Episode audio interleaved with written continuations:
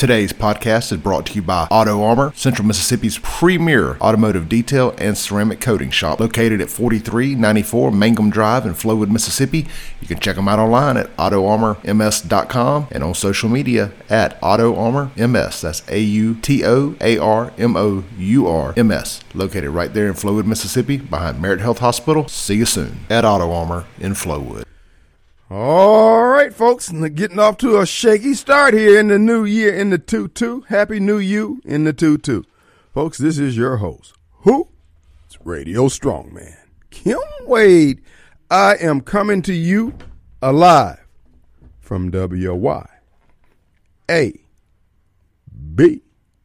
1039 FM. Well, Folks, it is the uh, Monday. It is Monday, the first Monday of the new year, our first show of the new year, and we're glad to be here. And uh, we're going to, well, as we're apt to do here on the Kim Wade Show, the first show of every year, uh, I take the first hour to talk about me, Radio Strongman. So people know, those who've come in over the year, new listeners, etc., find out a little bit about the host, a little bit of background, etc. Of course, we are going to delve into the other topics of the day. Of course, the scam, the uh, coronavirus, COVID scam continues on, and we're going to deal with that in uh, full going forward. But today, it's all about money. Radio Strongman.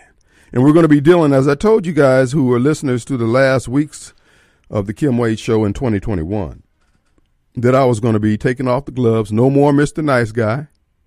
You know, I've been uh, pussyfooting around uh, with you folks for the last 27 years. And now, folks, I'm getting to peel some caps back, cracking some skulls open down to the white meat. And the message is going to go for look, we've gone as far as we can go in the direction we're headed as a nation and as a people. I'm talking about black people. That's right, black people. Uh, we're putting up with too much crap. We, being Christian patriots and rednecks, uh, those who are trying to keep the wheels on the wagon of liberty and economic freedom here in this country. We've been putting up with a lot of bozo crap that has to be broken up at the door. And guess what? I'm your Huckleberry. But as we enter into 2022, uh, some of you won't be uh, uh, traveling with us. Some of you are being cut off. You're being sent to the parochial woodshed or you being dismissed. And it's because you become too much of a burden. Dead weight. And you know who you are. But anyway, let's get back to Wade. My name is Kim Wade. And for those of you who don't know, I've been doing radio for about 27, 28 years now here in Jackson, Mississippi. I backed into it. Uh, Started out over at WNPR, buying time.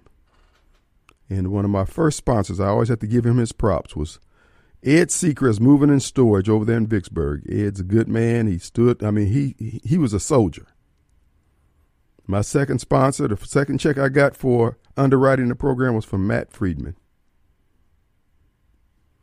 And uh, I thank them for Matt gave me my start. I, I was a uh, call in to his show there at WJNT, and then occasional uh, uh, sit-in host on Fridays when he would have uh, uh, listeners come in and co-host with him, and develop some legs, as they say, and uh, ended up doing my own show. Actually I got started in radio because of uh, Congressman Bennie G. Thompson. The G stands for Graf, and I affectionately call him the Black Homer Simpson. Homer.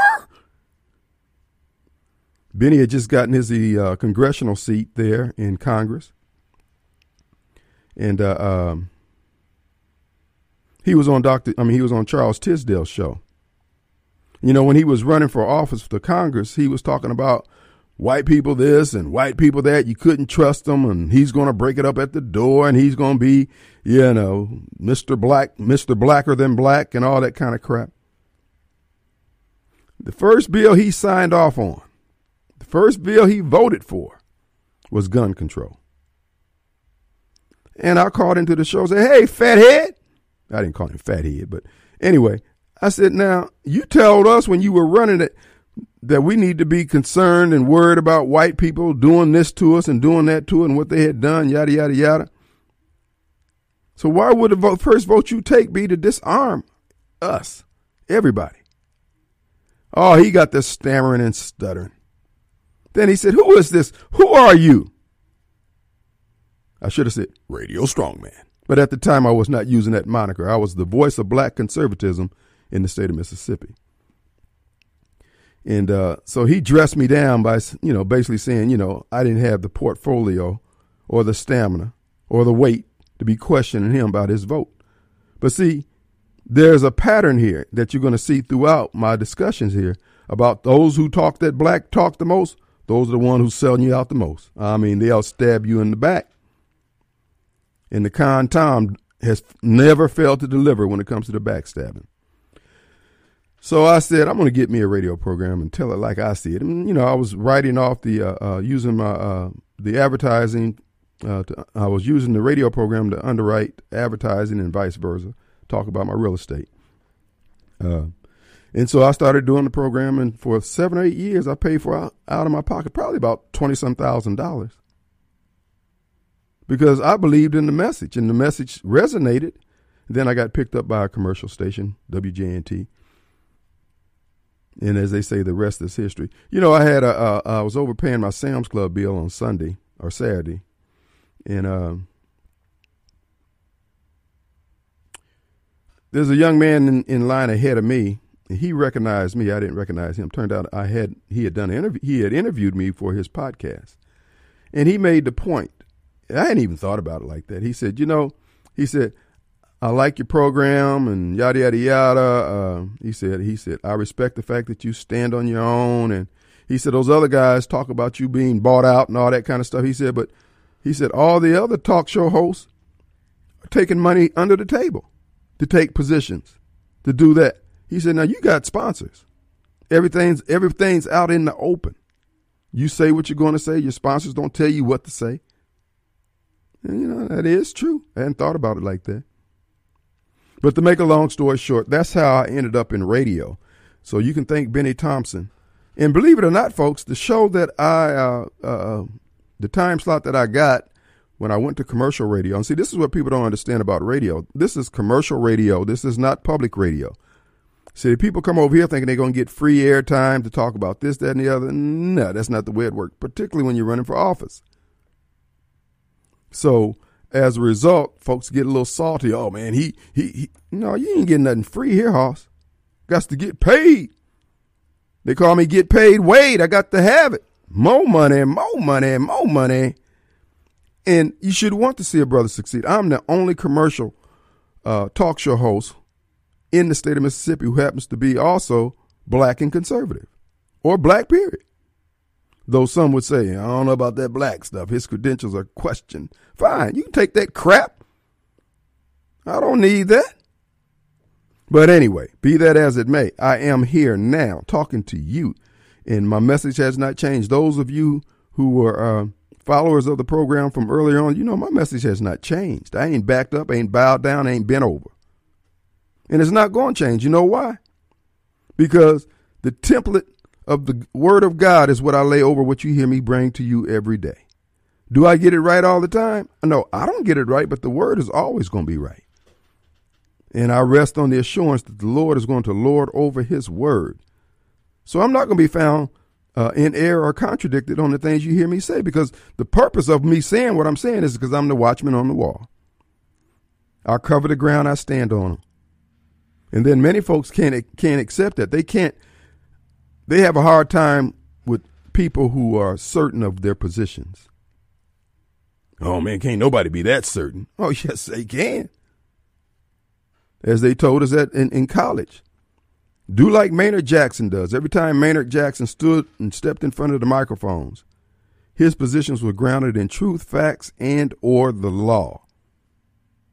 And our professor said, if you do that, you won't get knocked off center. And guess what? That's been good advice. But anyway, let's go back to the beginning. I was born in Decatur, Illinois. I'm the last out of 11 kids. I'm the seventh son of Willie and Carolyn Wade. In my household, in our household, I never, ever heard my parents talk about or complain about race or racism. Never. I just don't recall it. And I know they experienced it. My dad was a coal miner in uh, Kentucky. Uh, what was his name? In Madisonville, Kentucky. Then moved up to Illinois. Met my mom. But at the dinner table, I never heard that. I never. So we didn't have those blinders. At least I didn't have those blinders put on me walking around with a chip on my shoulders hating white people. Didn't have that. It's a different thing for those of you who grew up in the South. You know, you were under the thumb of white Democrats, some of the most evil SOBs God has ever allowed to trod this earth. When you think about racism, Jim Crow, slavery, and all that, you're thinking white Democrats which is another story in and of itself. Why black folks now have become the tent pole of that that evil organization. But anyway, my parents never did talk about it.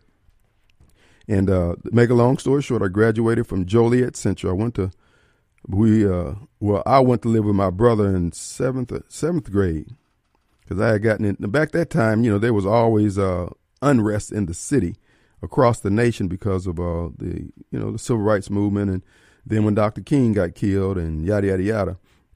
Anyway, I ended up there in uh, Joliet, Illinois, living with my oldest brother, Jack. Jack uh, was like a father figure to me. He was my oldest, I was the youngest. And um, he basically turned my cap around. I mean, I was flunking out of school. I was headed south. I was, I was Stateville bound. I was headed to jail. Hold up, man. 20 after. 20 after uh, Stateville bound, and uh, uh, he turned my cap around. His lovely bride Aretha took time with me, uh, helped me get through math uh, class. I mean, I remember sitting there at the kitchen table, and she, her head in her hand, trying to help me with math. Anyway, they drugged me kicking and screaming through junior high, and um, I remember my brother Jack, because I told him I wanted to go back to Decatur. I said, I, you know, I don't like it up here. I'm ready to go back. And, you know, I'm sullen, you know, the whole insolence thing that you get when you're a teenager and all that, you know. So I'm sitting in the bedroom with two uh, single beds in there on either side of the wall. So you got the little room, that little space in between the two beds. He's sitting on one bed, I'm sitting on the other. And I'm telling him what I'm feeling, what I'm thinking, and yada, yada, yada. And he reached out and slapped me. I'm talking about just, dude, he turned my water on. He had me eating soup for like two weeks. And I swore then, I said, once I get my weight up, boy, you you have a, a butt whooping in waiting. I don't care if I'm 95 years old on a walker. You're gonna have to take this. You're gonna have to take this one. And uh, turns out that did turn my cap around, gave me a whole new perspective on life. To make a long story short, I ended up graduating from Joliet Central High School, and from there I worked at a school district, uh, little three three schools Three schools were in the district. It's in an unincorporated area called Lockport, Illinois. Or, well, it wasn't Lockport. It was in between Lockport and Joliet. It was called the Hill area of Joliet. And Joliet is nothing but North Mississippi. Everybody up there is from Mississippi. Yeah, I know the Travises and the Whitfields and the Duets from down there in the uh, Utica and Raymond area and all those folks like that. Uh, Whitfields was from the um, Newton Morton area. I mean Newton, yeah, Newton Morton.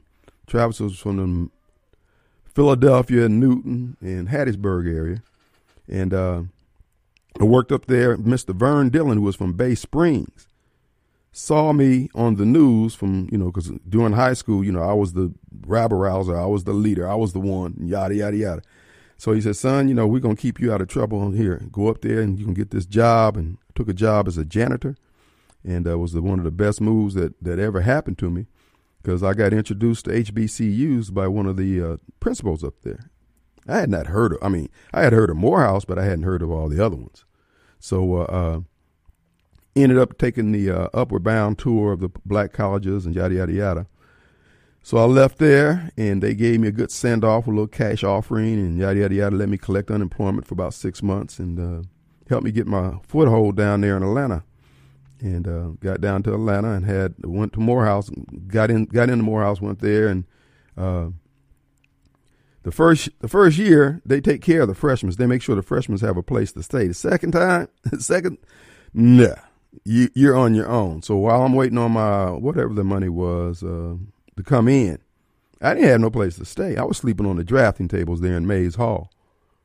and uh, for about two weeks, and finally I got taken in by a pastor and his family. And y'all might know uh, Mitzi Bickers, the one that's Tony Yarber's friend, her dad. Stayed with them, and uh, uh, stayed with them about a year, year and a half, and uh, that that really helped out because man, I was living from pillar to post, but I didn't want to go back home. Uh, Mitzi's uncle Joseph Bickers was one of the old heads who gradu- who came out of World War II, and uh, uh, they were part of that old money from Atlanta, and so I was in I was in good company in terms of being able. And they Maynard Jackson got us all jobs out at Eastern Airlines when they were building the airport. Anyway, let's take a break here. Our number 601-879-0002. We'll be right back. All right, folks, we're back, and it's Monday, first Monday of the new year. Happy New You in 22. Folks, uh, I want to remind you the AC Doctor stands at the ready to help you with all your HVAC needs. If your uh, heating unit is not heating properly, and it needs because it was cold. It was cold yesterday and was cold today. So you need to be prepared. Call the ACDR right now. And that's right, the AC Doctor. His number is 601 706 4551. 601 706 4551. And the web address for the AC Doctor, acdr.com.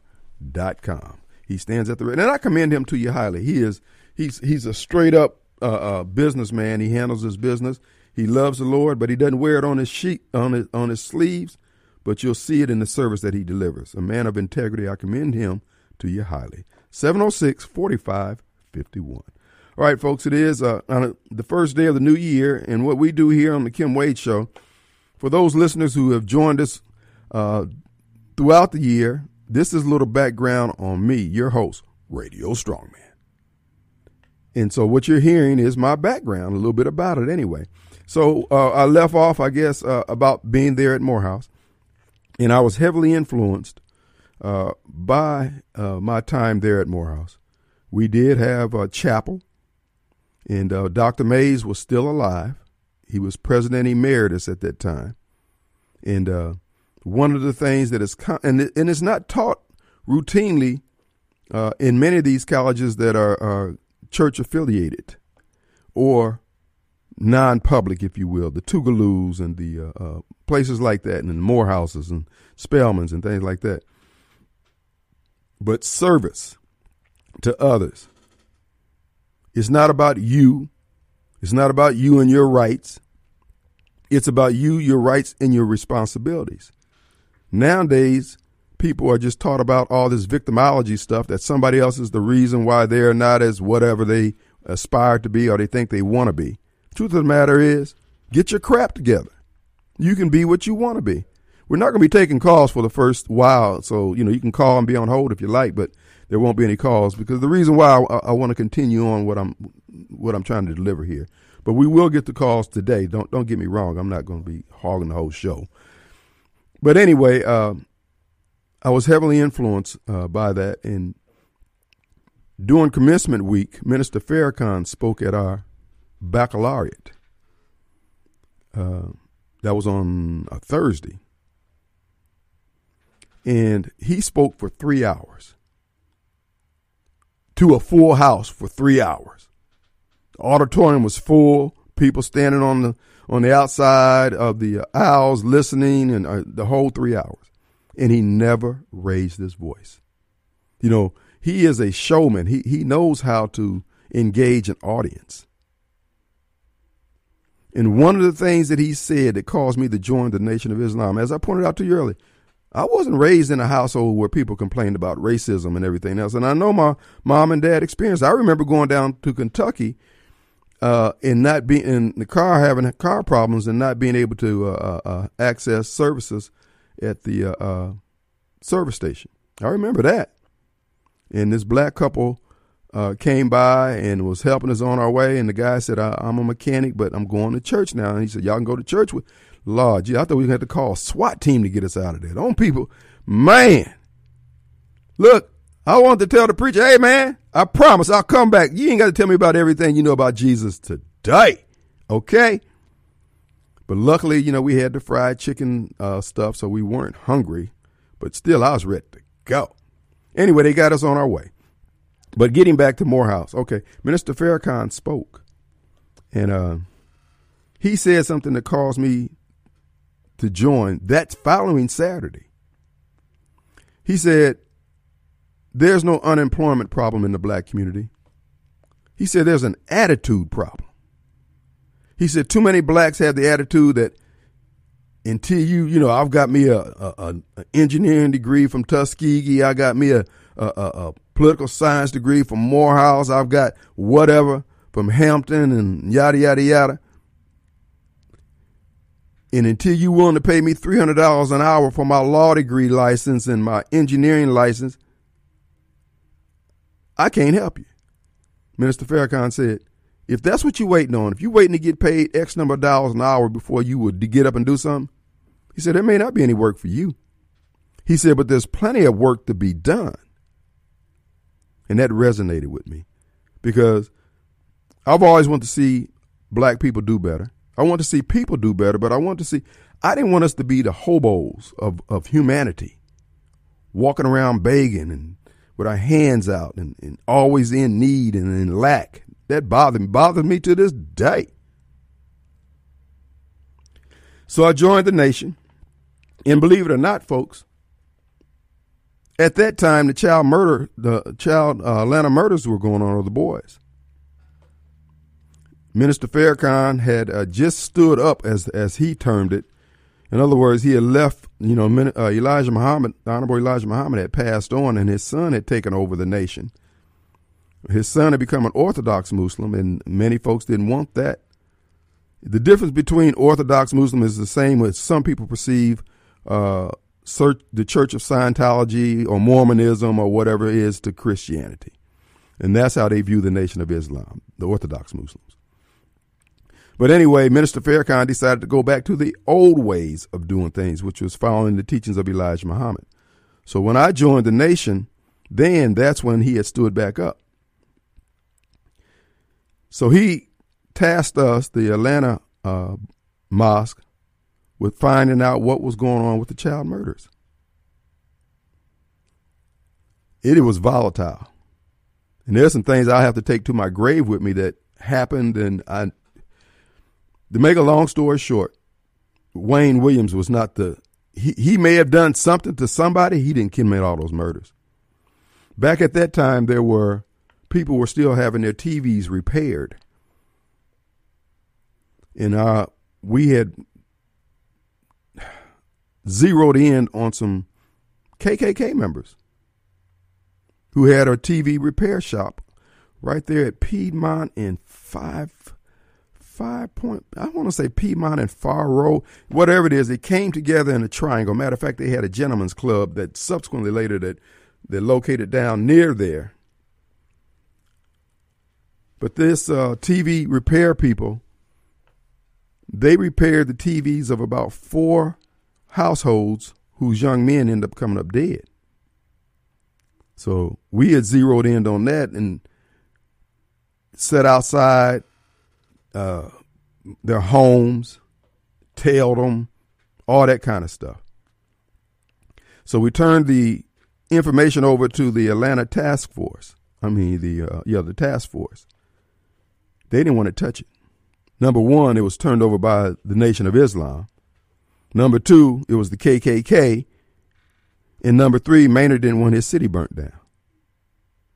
So they did nothing with it from what I hear, a couple people lost their lives. That's what I hear behind that. And they weren't NOI. So, make a long story short, we were intimately involved with the child Atlanta murders uh, investigation, etc.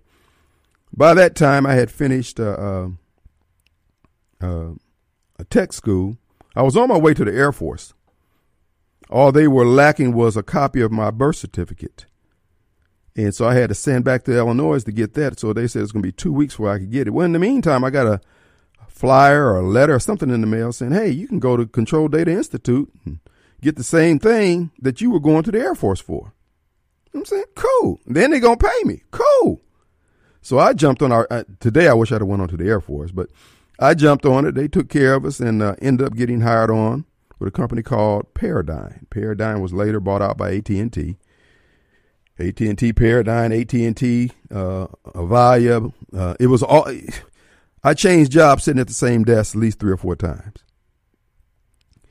They put us on the install team. We went all around the country installing equipment.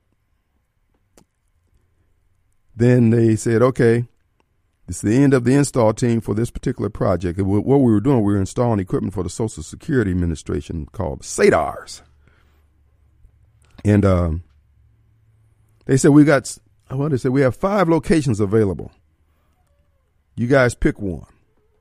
I think they had Atlanta, Birmingham, Miami, New Orleans, and Jackson, Mississippi. Nobody wanted to go to Jackson. Well, I had been to Jackson, I had a good time. I had been Mississippi, had a good time. I didn't cool. And uh, out of those uh, minorities who got hired when I did, I was the only one who left on my own volition. Everybody else got whatever. But I got to, I had one boss who just didn't like me, you know. That's when I learned a long time ago. I learned at that time. When you're in a situation, you're on a job, and your boss is giving you the business for whatever reason, this is what you do. You make sure you know your job description and do it. But make sure you know his job description. And this guy thought he had me dead to right on something. Came down here. That's when they had the Sheraton down there where the Department of Homeland Department of Human Services is now called me up to his room early in the morning. Gonna give me the man. I laid that. Well, the bottom line is he didn't fire me, and that's when I realized, okay, so I'm gonna study his job. And when I caught him sideways, when I caught him slipping, because we were going back and forth, I'm saying, no, you got to respond to me in triplicate. You got to do this, this, and this. And finally, it got so high up that the regional director got involved. And so they called me to Memphis. I went to Memphis, and uh, I'm getting out the car, walking up to the uh, to the office, and the regional director, who I didn't know, timed it so he he and I would be walking in the building together. And he was trying, and I found out later he was trying to check out my confidence. He wanted to know was I going on a job site with a chip on my shoulders? Was I angry? And no, I was jovial. Hey, you know, yada yada yada. We were chit chatting on the elevator. Then we get in there, find out that's who it is. So he had a choice to defend, I mean, to believe me, either me or my district manager. Guess who he believed? He believed me. You know what he asked me? He said, What you want me to do? You want me to fire him? I said, No. Keep him there. Guess what? I had the most secure job going forward. Our number 601 879 0002. Let's take a quick break. All right, folks, we're back. And it is the first day of the new year. Radio Strongman is in the house, giving a little breakdown about my background. So hopefully you'll uh, find it of note where you can say, okay, that's why he's crazy like he is. But first, I want to tell you about Frederick Sales and Service. That's right, David Frederick. He started this thing over 25 years ago and going strong. Has a good customer base, a good loyal following because they give great customer service and they have great products. For instance, they have the Exmark mower. The Exmark mower is preferred two to one by lawn care professionals. It's a workhorse. It gets things done. Is it uh, real pretty and got all the pretty colors and all that? No, it works. So it allows you to get your job in, and that's what the uh, lawn care professionals want. So stop by today. They've got financing available, and they got certification to go with their claims and experience a thousand Exmark owners that it's good. It's really good. So now, right now, you can buy an Exmark with 0% financing and get a free Visa gift card uh, worth up to $500. That way, you can go and get the uh, weed eater, the blower, the whole nine yards. And plus, they service all lawn care equipment there at Frederick Sales and Service, located 1006 Old Highway 471 in downtown Brandon, right by the railroad tracks. As they would say, come on down. Check them out on the web, fredericksalesandservice.com. All right, folks, getting back uh, where was I? Anyway, do you remember where I was? I don't remember where I was. Yeah, uh, you were talking about. My producer here, Clay Edwards, is standing in for Cliff. Cliff is down at Disney World. The last, I, the last thing I wrote down was uh, pay attention to what your boss is doing. Oh yeah, pay attention to what your boss is doing. Anyway, I had one of the most secure jobs, and actually, me and the guy got along fine after that. When he realized I had the power of life and death over his income, and I didn't pull the trigger. And that's an old Machiavellian move. You know, sometimes you saw that in, in Scarface when uh, Tony Montana let that guy live and he turned out to be one of his best soldiers. But to make a long story short, I mean, you know, I, I had a good run there. Uh, got in, like I said, I've always sold real estate. Uh, when I was in Joliet, I went to Joliet Junior College, and there was an old Mississippi boy from Kosciusko named Theba Foster. Theba was uh, teaching real estate out there, and he saw me and a guy named Monty. He said, "Man, you guys need to take these courses. You need to just have this." He said, "You can go anywhere with this here, yada yada yada." So I took the real estate courses, and when I got to Atlanta, sure did, got my license, and I got to working for J.T. Bickers, the brother, as I was telling you, Joseph Bickers, and uh, J.T. was a he was a boss. He was a boss. I mean, he was one of those old Atlanta players, old money. His son Ron is still around there. Ron and I was at Morehouse at the same time, and uh, uh so I, I did that. Look, I told you about the Travises uh, who were who were my supervisors there at uh, when I was a janitor. Uh, Charles had told me this, and then my mom took me down there to the credit union, gave got a loan. She said, "We ain't got no money to go to college. If you want to go, you going you know get a loan." So I got a loan, but I was able to pay. When I came out of college, I didn't have any debt. No, I take it back. I had $150 left on my bill, and my mom insisted that she pay that. No, no, no, no. I'm gonna pay this and she did. But it's because I, I had hadn't gotten my I had gotten my real estate license, and every now and then I had to, uh, some twos and fews, and like I said, I was working at Eastern Airlines. I was, you know, I was I was grinding, and uh, and I just thank God for that. So you folks out there racking up all that debt, it ain't necessary. We had one brother on the dorm. He had turned. He, he was a he was the pawn shop. I had one brother who had a, a gold coin a heavy gold coin that he would use to pawn if he needed money that his parents or grandparents gave him. He came from Sweden. He was we called him the Mad Cubano because he was half white, and uh, uh, I don't know where Philippe is. Philippe Philippe Halsey, uh, the gentleman who was head of Homeland Security uh, under Barack Obama, he was on our floor. Uh, Marty King was my classmate. We we did some study groups together. And uh, I guess they kicked me out. This guy's dragging down the line up in here. But anyway, we had some good times over there. But to make a long story short, my time there in Atlanta held me in good stead, and my time in the Nation of Islam held me in good stead because when I got nobody wanted to come to Mississippi, so I chose Mississippi, and I came down here. But it held me in good stead, understanding uh, race relations. And uh, Elijah Muhammad, if anybody who has studied his teachings, and anybody who sat under his teachings, know that he goes through a lot teaching the nature of people and the nature of of, of races and uh, and it held me in good stead in terms of dealing with folks. So I wasn't scared or intimidated. You know, I was just, hey, you know. But what I found out from moving around, like I said, I've been in every county in Mississippi. But I found out that what I thought were would be racist people here in Mississippi, these are some of the most gracious, nicest, give you the shirt off your back type folks. Now, if you want to act the fool, you'll find some folks who go act the fool with you. But you carry yourself with respect and give respect, you're going to get it. And what I found most astounding about my travels throughout Mississippi wasn't the poverty, it wasn't the physical poverty, it was the spiritual poverty. And after having spent 40 years here in Mississippi, the spiritual poverty is coming from black folks, so called black leaders and we're going to get into that further on down the road here. We're going to we're going to interwove that into uh, the background uh, how I ended up here in Mississippi. And so when I left Morehouse, I, I, like I said, I went on the install team, traveled around the country, came here, ended up settling here in Mississippi.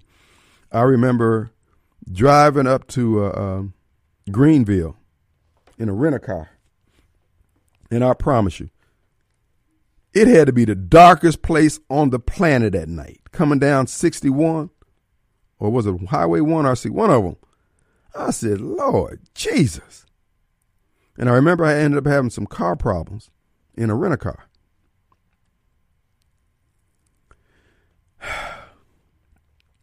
I see these headlights come up behind me. This white guy gets out this truck. I mean, he looked like white guy from Central Casting. He had he looked like Red Neckerson. Somebody out of hee haw, flat top. I said, Oh Lord, I'm doomed, doomed, I tell you. And at that time I was not packing. Cause you know, you're not supposed to carry a gun when you, whatever. But uh, he came and helped me out, got me on my way, and you know, good guy. You know, didn't think no more. But to him, you know, just hey, just a, a, a, another traveler on life's highway that he could help. And that's when I started seeing things a lot, a lot differently. You know, I just started seeing the. Uh, I remember riding through um, Isola, Mississippi, and those you know Isola, they had that one little gas station there at that four way stop. And I remember riding through there and seeing his brother sitting out on this crate outside, and then the white guy was inside in the air. And I'm thinking, you know, this is my social justice moment. You know, we need to something gonna have to be did about this here situation. And then later on, wisdom had told me, wait a minute, this guy might have the best job in town for a young black man. I'm coming up there and messing up his grind. You know, he done got used to the heat sitting out there. So at that time, he still had self service. And uh, uh, so I just learned that, you know what, man, some of these small towns, if you had caught any kind of work, you counted all joy.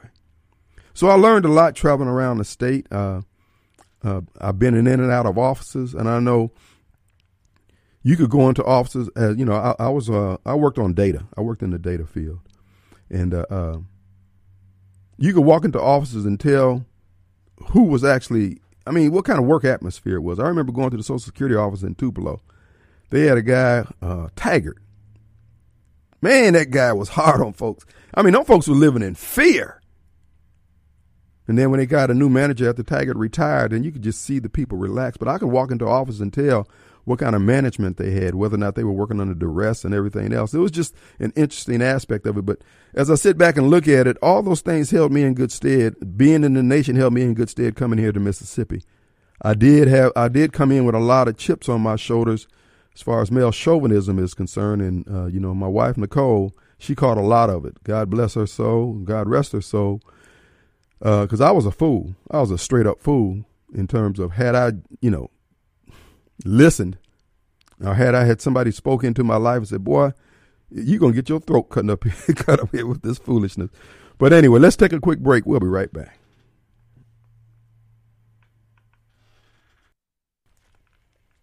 All right, folks, we're back, and it is Monday. I want to remind you, Guns and Gear at Highway 51 in Gluckstadt at Yandell Road, folks, for all your shopping experience when it comes to guns, uh, ammunition, accessories, Guns and Gear has it. Check them out on the web, gunsandgearms.com for the weekend plinker or competitive shooter or survivalist. They have it all there at Guns and Gear. Folks, they're known throughout central Mississippi for their professionalism and their knowledge. Guns and Gear, MS.com. All right, folks, you've been listening to the Kim Wade story. And I've gotten to a good portion of the next hour. We're going to weave it into where we find ourselves at today and what is the thrust of the Kim Wade Show? Why do I do what I do? Why do I say what I say?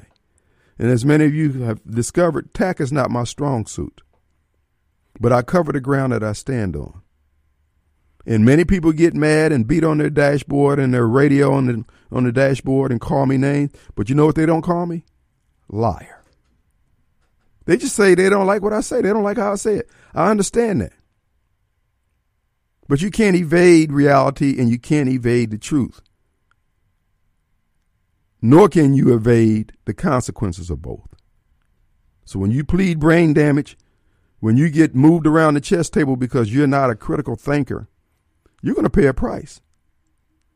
And we're paying a price now as a nation and as black people. The city of Jackson has the highest murder rate in the nation per capita. And there's a reason for it. Because black people in the black community is on the verge of collapse. And we don't want to own up to it. We still want to finger point. We still want to plead brain damage as to who really at fault. We're going to delve into that in more detail in the next hour. And when we come back, we will be taking calls towards the end of the hour. But the main thing is I want to I want to get something across here. We've gone as far as we can go in the direction we're headed. Our nation is collapsing. We need men. We need men who are not going to bend and bow, who are not going to be afraid to put it all on the line. Because the forces of evil that are arrayed against us, they say that they're willing to do it. The question is, are you? And I'm telling you now, I'm sitting back with my fingers crossed to break some of this crap up at the door. So won't you join me? As they say, as we say on Wednesday, won't you come? Won't you come? So we're going to pick it all up in the next hour, and we'll be back in about seven or eight minutes. We'll right back. All right, folks, we're back, and it is it's Monday, first Monday of the new year, January third. Happy birthday to my great granddaughter, KK. She's nine years old today. She's good to go. Had a great time uh, visiting with them uh, over the holidays, and uh, tell you what, I got a good crew. I'm really, really, really.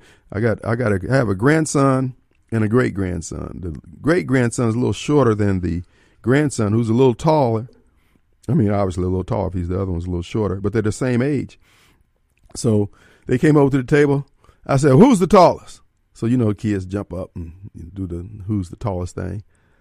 And uh, Mari said, "I'm the tallest," and I said, "Mari's the tallest." And uh, the youngest one, the I mean, the littlest one, he grabs my grandson by the throat. I'm talking about just I took I caught it all on camera it, it was just funny. But those kids, uh, uh, I love. That's why I keep telling these the uh, all these so-called medical experts. You can play with my kids if you want to. You better pray to the God you serve. None of them go for the count with your, with that BS jabs you're talking about. Because I'm gonna tell you now, I'm gonna be inconsolable. I'm gonna be extremely narrow-minded.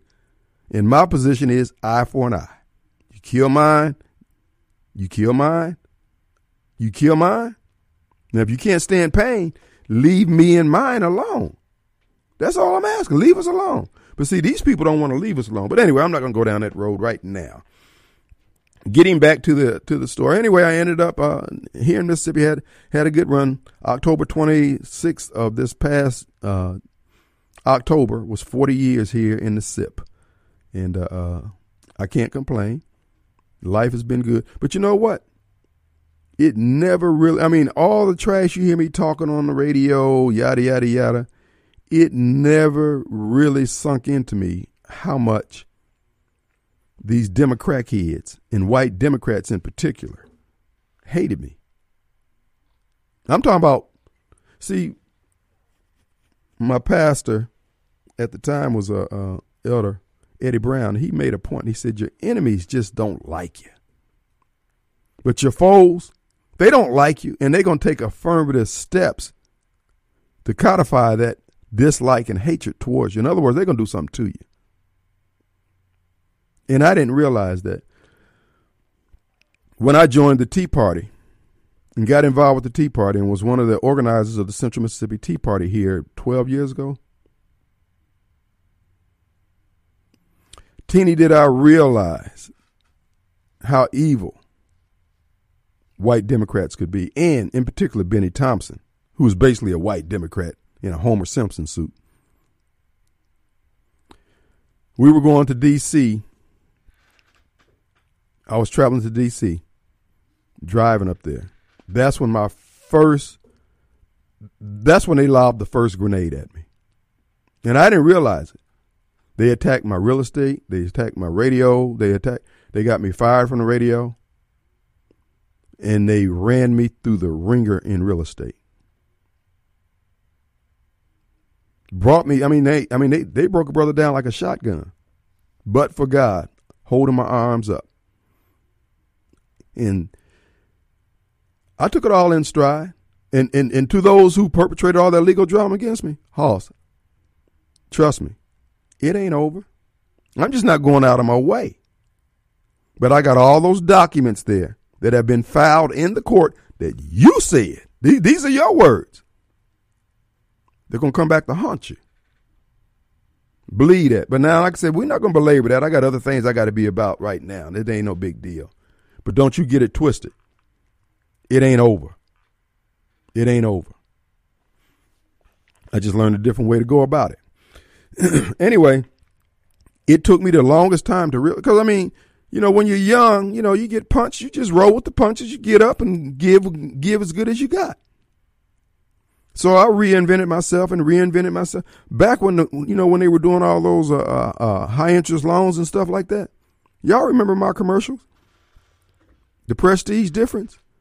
We were getting we were getting folks interest rate at 0.10 percent. That's one tenth of a percent for 30 years fixed.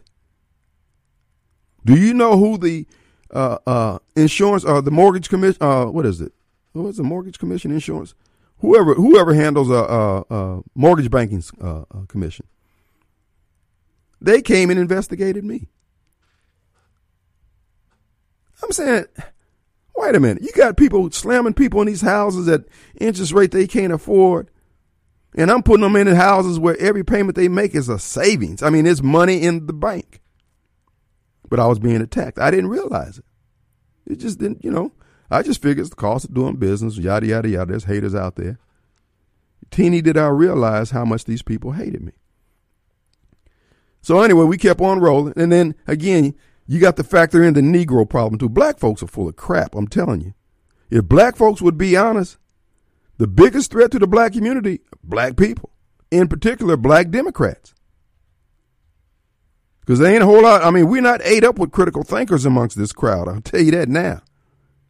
We got some folks who get emotional. We got some folks with a field hand uh, mentality. They reject everything that's systematic. But anyway, I'm, I'm going off course here. Let me let me get back to. All right, this is what I have discovered, having been here all these years. The black community owes Mississippi, they owe America, they owe humanity an apology. What? Yeah, I said it. This generation of black leaders, in particular, have ruined the black community. They've wasted and squandered opportunities like you wouldn't believe. You know why they've done it? This generation of black leaders are the sons of Jesse, the sons of Jesse Jackson. A seminal period, seminal period in the history of America in general, but the black community in particular was the year 1968. That's when they killed Dr. King. They killed Bobby Kennedy. And they installed Jesse Jackson as head of the Negroes in America. Jesse, who I believe was complicit in the murder of Dr. King, set Dr. King up. And there's much evidence to suggest that's exactly what happened. Jesse was on the payroll of the FBI, I believe, in their counterintelligence program. Jesse's job, once installed as the head Negro in charge, was to remove the spiritual underpinnings which the white devil Democrats could not fade that Dr. King was the head of. And I'll call white Democrat, you know, as my time in the Nation of Islam, you know, Elijah Muhammad was famous for saying the white man was the devil. No, white Democrats are the devil. They're the most evil SOBs that's ever walked this planet. They do more harm to humanity, and everything they promote does not promote life. Everything they promote is death. You see those billboards on the highway? Sponsored by some white, rich liberals who done got together a group of black women's groups and they putting up billboards that saying that abortion is liber- is liberation. Folks, that ain't nothing but the devil. But I'm going to get to that. Jesse's job was to remove the spiritual underpinnings of the civil rights movement. And every year, if you were to plot this on a compass, every year, the compass being due north with Dr. King in charge, pointed due north with Dr. King was alive and in charge. Every year after his death and under the steerage and leadership of uh, Jesse Jackson, Jesse moved the spiritual underpinnings of the civil rights movement one degree south. And right now, we're almost 180 degrees. We're headed out the back door as a community, as a movement. It's not a movement anymore, it's a hustle, it's a scam. And what Jesse ushered in was the era of the selfish black leader. That's why nothing's getting done. That's why nobody cares about anything getting done because they're paying one group. They pay Bennie. They ain't got to pay nobody else because blacks are so loyal to the soil of these devils who are make up the uh, Democrat Party. These white devils in the Democrat Party. They they ain't got to feed nobody else, just feed Bennie. And all the rest will stare at Bennie in envy while their stomachs are growling and still be content with the status quo. That's not Willie Lynch, that's silly Lynch. So as we sit back and, and, and watch what's happening in the black community now, we're not catching hell. We're earning hell. It's like working a 40 hour work week and we expecting a paycheck on Friday. How's we getting it? We're getting it in the mass murder that our kids are sociopath kids who we've abandoned. If we if we didn't abort them, we abandon abandoning them when they get here either through neglect, parental neglect, educational neglect, or any other kind of neglect you can come up with. And yet we sit back and let Bennie tell us the problem is is with white racism. No, the problem is you won't share. When you left Bolton, Mississippi to go to Hinds County to be a supervisor as when you left there as a mayor, you was promising to do everything. You said you had the you had the solution and the cure for everything from bad breath to bunions. And yet we still waiting on some kind of something from you. But Jesse ushered in the Bennies of the world. They broomed off the stage the Dr. Peoples and the Dr. Washingtons and the Henry Kirkseys and put in place these billionaires attorneys who made good money, but now can't nobody figure out what black folks need. They standing up there in two, three thousand dollar suits, lecturing us on you can be tall. Wait a minute, Hoss. I need some Deutschmarks. I need some dollar bills. I need some pesos, homie. And yet they can't figure out what you need. But they'll go to Las Vegas with a white girl on each arm and roll dice all night long. Y'all don't hear me. Won't nobody else say this. I ain't scared. I'm telling y'all, the problem is black Democrats in particular, but white Democrats in general. Black folks have become the tent pole of the very organization that gave us Jim Crow slavery and all its harsh degradations, variations, and gradations. And then we sit up here and let somebody tell us the problems with the statute. The problems with the flag because you're not critical thinkers. You're being led around by your nose, but then you don't have a, a pastor who would tell you true. You've heard me say time and time again, we need theologians. Dr. King was a theologian. Dr. Mays was a theologian. They could see the word of God and its implication and its application from beginning to end. These little popcorn preachers that everybody's got a degree, they don't understand, or they understand passages of scripture. They don't understand the totality of it. The evidence is is in the quality of life in the areas where they're teaching this crap. Oh, we got some difficult days ahead. Our number 601-879-0002. Let's take a quick break. We'll be right back.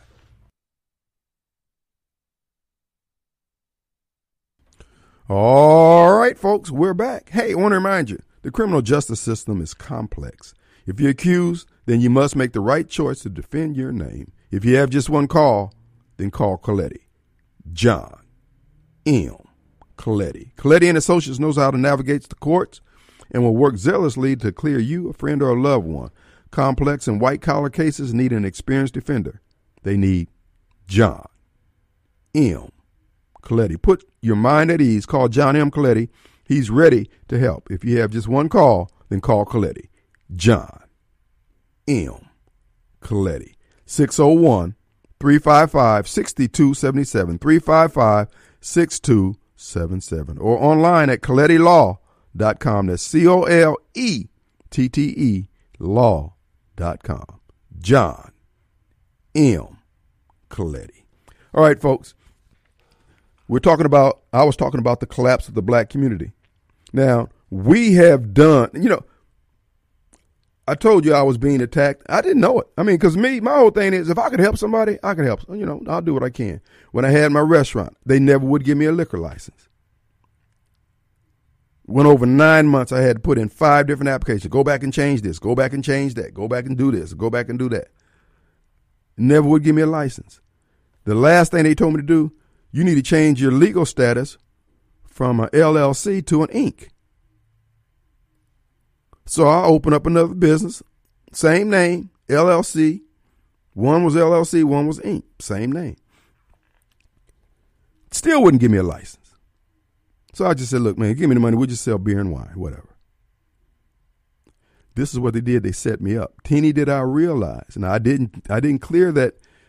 I mean, I didn't cancel that uh, ink at the Secretary of State's office. And I know who was. I'm gonna say they came in and set me up on a premise liability lawsuit. At the time, I thought it was just an incident that happened. I thought I was just, you know, stuck like Chuck. I ran into this is when they had Kroger's down on uh, Terry Road. I ran into a white boy I knew back when I was with the phone company. He worked for the state. He had changed and started working for another state agency. He said, "Yeah, man, how you doing?" Yada yada yada. We sitting there, standing there, chopping it up. He said, "Yeah, man, they set you up." I said, "What you talking about?" Yeah, you know, on, on that lawsuit. They came to us and wanted us to get involved with it, and uh, they wanted to set you up to get sued. You know, make make a charge that somebody got harmed on your property. I said, "What?" He said, "Yeah, we wouldn't do it." So there was a local sheriff who's no longer with us now. He sent one of his boys down there because I had hired the sheriff's department to keep order. Teeny did I realize that I was being cased. And they set me up. But that's fine. I mean, you know, insurance company paid it off. And then when F- Felonious Frank came on the scene, he got his uh, MBN directorship. He came down to harassing me. Every weekend for 17 weekends. I mean, he'd come down there with the MBN helicopters over my door with the floodlight on the front door. And you know, so anybody going out to have a good time, they don't need that kind of hassle. They see all those cars down there with the lights flashing. He did 17 weekends in a row. He'd come in there and run his hands through the little boys' pockets, saying he's looking for IDs, playing pocket pocket pool with them little boys. Finally, I just said, you know what, y'all can have it. I gave the club to Chris Carr and my homeboy Tony. Gave it to him. Walked out, didn't take nothing. I had put over, I know over $300,000 cash in that. But before that happened, we had started partying because they wouldn't give me a liquor license. So we started partying with the college students, and then we would have a uh, uh, end of the school year bash for the high schoolers and things like that. When you have a beer and, and, and liquor, I mean a beer and wine license, you got the same license as Applebee's. And we had a restaurant there. We had, the, you know, and so we had the bar area sectioned off where the kids couldn't come in there. You know, we had a guard standing at each entrance to that, so they couldn't even come up in there. And so we started making money. Hoss. More money, more money, more money. Cash money, y'all. Y'all don't hear me. Then they were really mad at me. So I come down to the business next day, one day rather, and they don't put no parking signs all around. I mean, all four legs, all four corners of the block. No parking sign. On a street that was five lanes wide. That was West Capitol. No parking. I'm saying, what? So the local precinct, whatever, came down there. Hey, man, you need to come talk with us, you know. Well, let me back up before I get to that, but tell the rest of that story. When we were trying to get open, couldn't get my business permit. Couldn't get, I mean, they were screwing me around left and right. Had one inspector come down there, you a businessman, you know how business operate. And this at this time, Louis had just went down. Louis Armstrong and the cable vision thing, all that went down. Man, I ain't, first of all, I wasn't gonna pay nothing anyway. But anyway, end up calling uh, uh, Charles Everett. Charles Everett's called down there, and uh, Charles Everett and Charles Doty. Charles Doty was the one who helped me get in business. Him and Charles Everett put, put they you know they they used their juice. Charles called down and told Mayor Johnson. He said, "Look, it's just like Las Vegas. Let everybody who want to get in business go in business. So we end up getting on in business. Uh, when I went down there to get my uh, permit, my operate, I mean my uh, certificate to operate, they opened my file up. Wasn't nothing in there, no paperwork, and I've been I've been compiling all that paperwork, all those for almost a year. They they wouldn't even let me turn my gas on. We had to do all that work. Couldn't paint some days because it was too cold. Because they wouldn't let us turn the gas on. They wouldn't give us permit. They would they wouldn't sign off on it. Just Negro mess. That's what I'm saying. Don't tell me about the white man holding us back. This is Negro mess. We went from Jim Crow to Black Crow. Same stuff. Anyway, we finally got in. Couldn't get the liquor license, so we started partying with the high schoolers and the uh, uh, college students, making money. And matter of fact, Clay Edwards, who's working the boards now, Clay used to come down there and party with me one night out of a week. I would make enough money the night that Clay was there, that one night to pay all my bills for a month. I mean, that's why he's sitting here today because I remember that what he did. But at the end of the day, they didn't bother us until we started making money. I had a 14,000 square foot building down there. You know what the capacity the city of Jackson gave me in terms of before they would shut the doors? The same capacity as the Mayflower. Black Crow. Black Crow. Not Jim Crow, not white folks, us's. So I came out there and they said, uh, you know, I came out and they had all those no parking signs around my building. So my folks ain't got no place to park. So you say you got to come down there and meet with the so and so and so and so. I said, okay. At that time, Faye Peterson had just won the DA's office.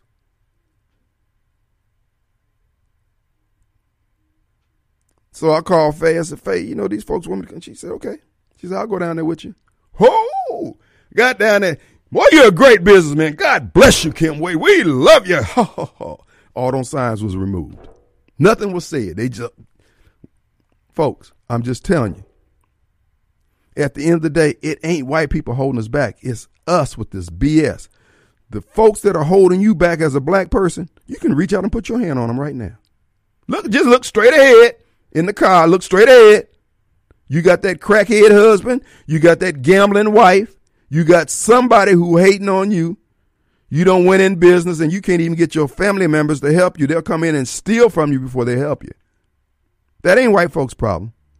We have unresolved issues because of Jesse ushering in the leadership, the uh, that selfish leadership that no longer taught the responsibilities that those old preachers used to teach. Those old deacons on the moaning bitch who used to uphold that standard. Now we don't have that. Is get matter of fact, it's expected that you steal now that you become a representative. You, you go into office to steal. This is why I told you earlier about Bennie. If you sit back and be honest with yourself, it's these set aside Negroes, it's these black for a living, it's these free to land Negroes that got black folks in a trick bag all over this country. They talk about uh, Clarence Thomas being Uncle Tom. They talk about Donald Trump being racist. Donald Trump or Clarence Thomas wasn't trying to break your plate. These Negroes will break your plate, especially if you speak against the Democrat Party. Now, Bennie don't know that I know that he was behind a lot of that stuff that happened to me in real estate. I know it. But it's all good in the neighborhood because you know what? The arc of the moral universe is long, but it bends towards justice. Let's take a break. We'll be right back. All right, folks, we're back, and it is it's Monday, the first Monday of the new year, and I'm just, folks, you know, I hope I'm not boring you with this here, but I just want you to get a background that I didn't, I didn't realize how much. I mean, because I was young and I was rolling with the punches. I mean, they shut me down here. I, you know, I'll come up another way. You know, no big. But I wasn't expecting the the backstabbing from black folks the way I did. But you know what? It wasn't just me. They were doing. I remember this lady. God bless her heart. I think she retired from Packard, and she was trying to open up a daycare. The city of Jackson gave that woman so much hell. They gave her just. I mean, and see, this is what I when I make the joke about not want to go to an all black heaven, and I get up there and I see a Negro with a name tag and a clipboard. Oh crap! I'm screwed for eternity. Because we get in there and act like it's our stuff that we got to get in there. Now, if, if, if, if the person happened to be one of your frats or whatever, you put some money in the tip jar, you can get something to happen. But see, that's the reason why Jackson's tax, tax base is not growing. One of the reasons. See, the permit department is the cash register to the city, along with fines and fees and real estate taxes. After that, there's no other way to make money. So when you got folks down there, the, now I'm not trying to throw aspersions on people. Everybody work at the uh, uh, permit department. That's not what I'm saying. But the, they know who's doing it.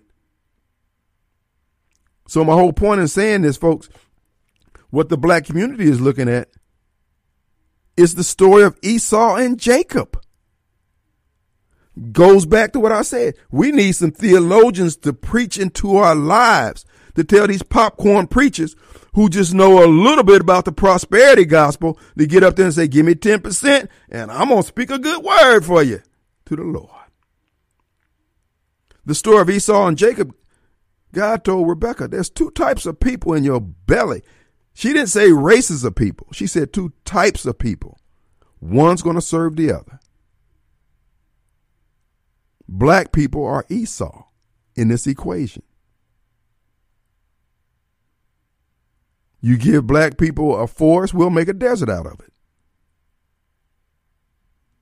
You give Jacob a forest, he's going to expand it, cut down trees, replant them, and keep going. But we don't have preachers who are going to preach into our lives these salient points. The word of God hasn't gone out of fashion and it ain't stopped working. We just stopped working it. And then we sit up there and let them tell us that it's racism. Thomas Sowell said something the other day about social justice. He said, all you people buying into social justice, and I will say this to black people in particular, the critical race theory crap and all that stuff. Where's your preacher on this? He should tell you, son, the basis of critical race theory is envy, one of the seven deadly sins. But yet you embrace it because it appeals to your flesh, as Bernard would point out to you. But yet, there's no future in that because it goes against the word of God. And yet you embrace it. And then you sit up here and say, it's the white man holding us back. No, you're in manifest error, brother. You can't get right. It's not going to work out. You are self checked. Remember when we used to hear education was the key? These same devils in the Democrat Party have you out there spouting public education is the key. Oh, really? Well, what if the public education is not educating? Well, it's the institution we need to keep. Why? What about keeping the institution of slavery? Because it's the same thing. You just taking care of your own upkeep now. Brother, think. Think. We got everybody and their mama with a degree advanced degrees and pass the advanced degrees, but don't have a degree of understanding about life. The evidence is where? In 153 murder bodies lying in the streets of Jackson. And yet we try to pretend like ain't nothing wrong. There is something wrong. We've gone as far as we can go in the direction that we're headed. Now, all you folks who dropped salt on me because you didn't like what I was saying, guess what? Ball's in your court. You got a you got a mel of a hess here, son. What you gonna do? And I'm gonna show you the error of your ways by pointing out the fact to you that you can't fix this. All you can do is be mad at me. And we could come back here a month from now, six months from now, six years from now. You still can't fix it. Because your sole purpose in life is to defend and uplift the Democrat Party the same party that brought us slavery, Jim Crow, and all the coarse degradation that accompanied both of those. And you're the tent pole. You're the one holding it up. You're the one running around here tearing down the crime scene of the past that represent the institution of slavery and Jim Crow. You won. You're the one who wants the um, the monuments taken down because the monuments are of white Democrats. If you take all the all the Democrats out of those photos of blacks being harmed in the civil rights movement, you wouldn't have number of some barking dogs and some wild uh, fire hoses running wild, spinning wild. But you don't want to accept that. You mad at me for even saying it. Guess what? I don't care. You can't fade me, dog. You can't tell me nothing about black blackness or Pan Africanism. You can't tell me that, Hoss. Fifteen years with the with, with the nation, bro. My credentials, I'm certified and stamped on both sides, man. What I'm telling you, we're headed for self-destruction. We're we're a political Jonestown. We're just waiting on the Kool-Aid to be delivered. We see our young people out there in this uh, snatch and dab thing, uh, grab thing where they're busting up uh, uh, display cases and breaking in windows and things like that. Nothing but black folks. Folks were being set up.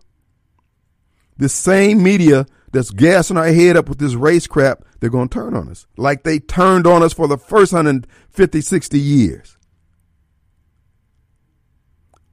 And by that time, society would have tired of the feral animal aspect of our kids.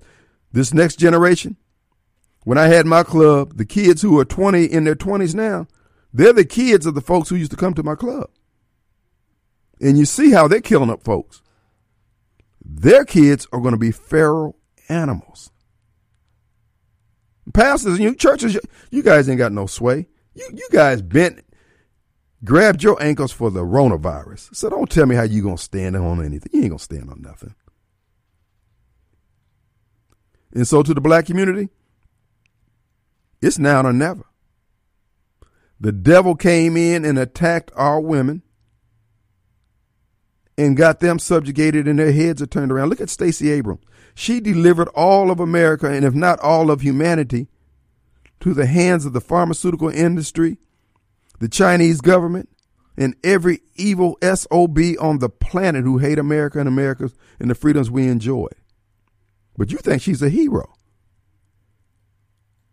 The devil always tries to attack the women.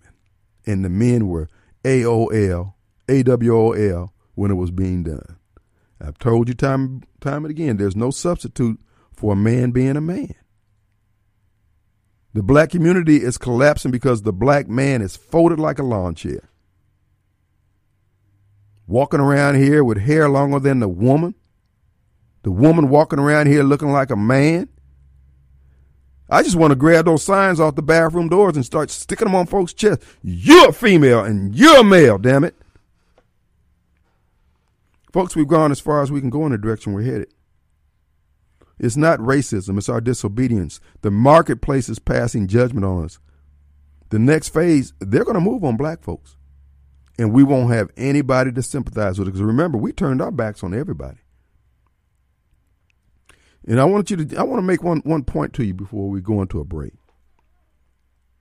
The way the media and the way the white Democrats move black folks around the chessboard of life. All year long, they got black folks hating all white folks. Look at the articles that come up on Yahoo News and CNN. It's always a race thing. Why black folks should be mad about uh, the people of World War II and uh, why Lynn Fitch's great grandfather should be despised and all that. They do that because they know that we're emotional people. But at the end of the day, when they get done doing that and we get done being mad and, and showing our attitudes towards everybody, when they start killing us, ain't nobody gonna have any sympathy for us. We want reparations for what was done to our people. What about you paying reparations for your young Junebug having shot a man over five dollars? And now he's sitting up at the big house up there in Parchman. And they without their loved ones. What about you paying some reparations to that family? Oh, you ain't interested in that because you're not interested in doing right. This is where the corrupt leadership that that craven, corrupt, and almost criminally indifferent black leadership called the Legislative Black Caucus comes in at. The Black Caucus, all they need is five votes to control the purse strings of America. If five black Democrats in the Legislative Black Caucus saying we ain't voting on nothing until we get X number of dollars for X number of things, yada, yada. And they can complain about we ain't got the money. That's not our problem. But these same black legislative black caucus members, Bennie Thompson and the others, they down there worried about the January 6th commission while the illegals are coming over here getting money cash on the barrelhead. Their checks are already, they ain't even got to go to the liquor store to cash theirs. They getting cash. And yet Eric Holder and Brock and Bennie, they told us ain't nothing we can do. When you got the five swing votes on any vote in the House of Representatives and you tell us ain't nothing you can do, Hoss, we need a new team. But because black people are so weak minded, they're unwilling to stand up. We don't have any no limit soldiers. We need some Master P's, some Lil Waynes, some Dr. Dre's to come in there and put this political game in a headlock and break this crap up at the door. But you got to have some balls. And I can't find them in the black community anymore. Our number six, well, we ain't going to take any calls. Let's take a break. We'll be right back. All right, folks, we're back. And it is Monday, the final few hours of the Kim Wade Show. And uh, like I said before, if black people wanted to fix the problems, all we got to do is tell our, and see, Congress runs the purse strings for America. And when we say this is what we want, that's not our problem how Nancy Pelosi does it.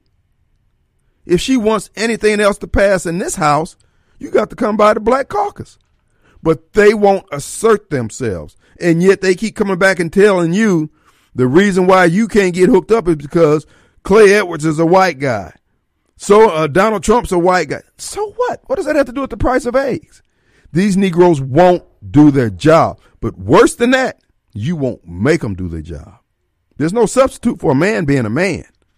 Now these young rap boys done showed us how to put the game in a lock in, in a headlock. We won't do it because we're self-checked. We won't do it. It's not racism. The marketplace is passing judgment on black people and the black community and the poor community. We got a mayor who ran for office. He was running, running around here with the red, black, and green crap on, going to the Wakanda movie. Him and his family all dressed up in African. They don't mean that. These people are, folks. We've been hustled. But now, if you into that kind of thing, if you like getting threaded out like that, bro, hey, leave white folks alone. They're not your problem. You are your problem. Look in the mirror. Is that guy there? That guy's a knucklehead. And you don't want to accept the fact. Bennie's up $50 million. He don't invest in the black community. He don't make any loans available. Everybody, all these black uh, uh, uh, uh wealthy all stars and singers and everything. Don't get me wrong, they money green. But you got to understand, they ain't helping their family members. If they would just say, hey, bro, here, I'm gonna give a million dollars to the family at the family reunion. Y'all chop it up and figure out y'all, you know, what, what you need to do. Here's ten thousand dollars for you to open up your repair car repair shop. Here's ten thousand dollars for you to do hair, whatever the case may be. We don't do that. We want to come back to the family reunion with a white girl on our arm. Hey, I'll buy everybody some liquor. Man, please. The final hour, final few minutes. To you white folks out there, quit going for this crap. Ain't nothing wrong with black folks other than that we need to make some adjustments. We need to make some changes. What we need white folks to do, if you really care about the poor and care about black people, fold your arms and button your purse. And tell them, say, man, that's a real sad story. Do you know Tommy Couch? You need to take that over to Malaco. I believe they can put that to music. You could be another ZZ, uh, uh, uh, whatever his name, ZZ Hill. Folks, black folks are full of crap. It ain't no more complicated than that. Those Negroes who are down there stealing from us in local government with the set aside programs, they don't care nothing about black folks other than to the extent that they can use them as a statistical basis to get their hustle on and justify getting a contract. But even when they get the contract, they're not even delivering the services. We still got to pay white boy Bob to come back and do what they didn't do, i.e. the water sewer contract. Oh no, y'all can miss me with the black crap, bro.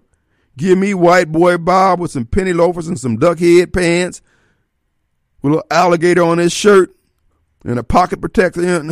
Give me him. But these brothers come in there with the suit smooth sitting around can't get nothing done. I remember they used to see them folks over at Piccadilly. I mean, it's two in the afternoon. What the hell y'all still sitting there for? I remember my friend Mike Harris was opening up his little uh, deli up there in, in Ridgeland, and the uh, Ridgeland inspector came in there and opened the door. You know what he said? What can I do to help you get in business? You go down the city of Jackson, baby. You got Negro. You better wear some some some waders, some hip boots. There's gonna be some BS, and the mayor won't even address that. But he'll address racism. He'll put a police officer in jail for doing their job. But everybody else, they can sit around and shuck and jive all day long. That's what I'm saying. I don't want to go to an all black heaven. When I get to them pearly gates, I say, now, Pete, you notice that I was in Jackson for 40 years. You got to grade a brother on a, cra- on a curve here. Help, help a brother out. Give me some freaking flowers, miles, or something. Work with a brother here. Anyway, what we're going to do, we're going to pick this up tomorrow. We're going to deal with all the other issues, the scandemic and all the other stuff that's going on, the 153 murders in Jackson's the murder capital of the world. We're number one killing the dream, but won't kill the scheme. You know what they ought to tell black folks? Hey, along with wearing that mask, you can't kill nobody. Oh, I bet you they quit wearing that mask then. I'm gonna kill me somebody. Shoot. I'm a Negro. I gotta kill something. I gotta have some creds around here, street creds. Anyway, we're gonna take a break. Thank you for listening to the Kim Wade Show podcast. Tune in daily from 4 to 6 p.m. live on 103.9 WYAB in Jackson, Mississippi for the live and current Kim Wade Show. You can call in at 601 879 0002. We'll see you tomorrow right here on the Kim Wade Show.